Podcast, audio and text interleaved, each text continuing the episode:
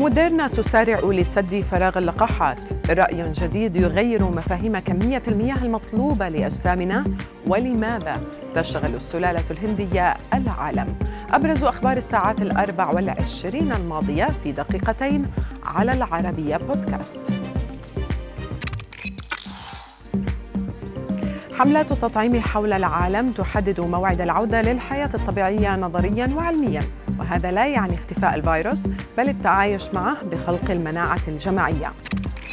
أور شاهين رئيس شركة الأدوية الألمانية بايونتك زف خبرا سارا بهذا الخصوص متوقعا أن تصل أوروبا إلى مناعة القطيع في أواخر أغسطس شرط أن يتلقى نصف سكان أوروبا اللقاح في الشهرين المقبلين. لكنه حذر في نفس الوقت من أن الأطفال سيظلون عرضة للخطر كون الموافقة لأخذهم اللقاحات لم تشمل سوى من تزيد أعمارهم عن 16 عاماً. لماذا العالم بأسره قلق بشأن عاصفة كورونا في الهند وسلالتها المتحورة؟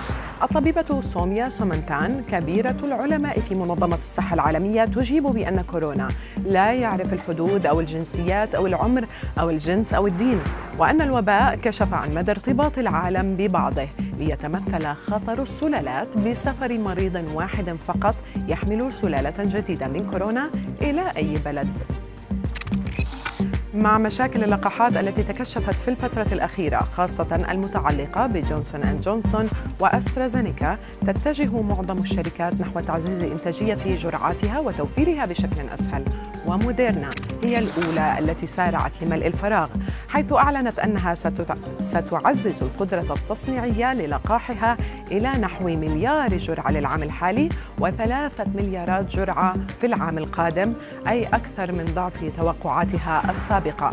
كما أشارت إلى إمكانية تخزين جرعاتها بأمان لمدة تصل إلى ثلاثة أشهر في درجة حرارة الثلاجة بعد أن كانت هذه المدة لا تتجاوز 30 يوماً.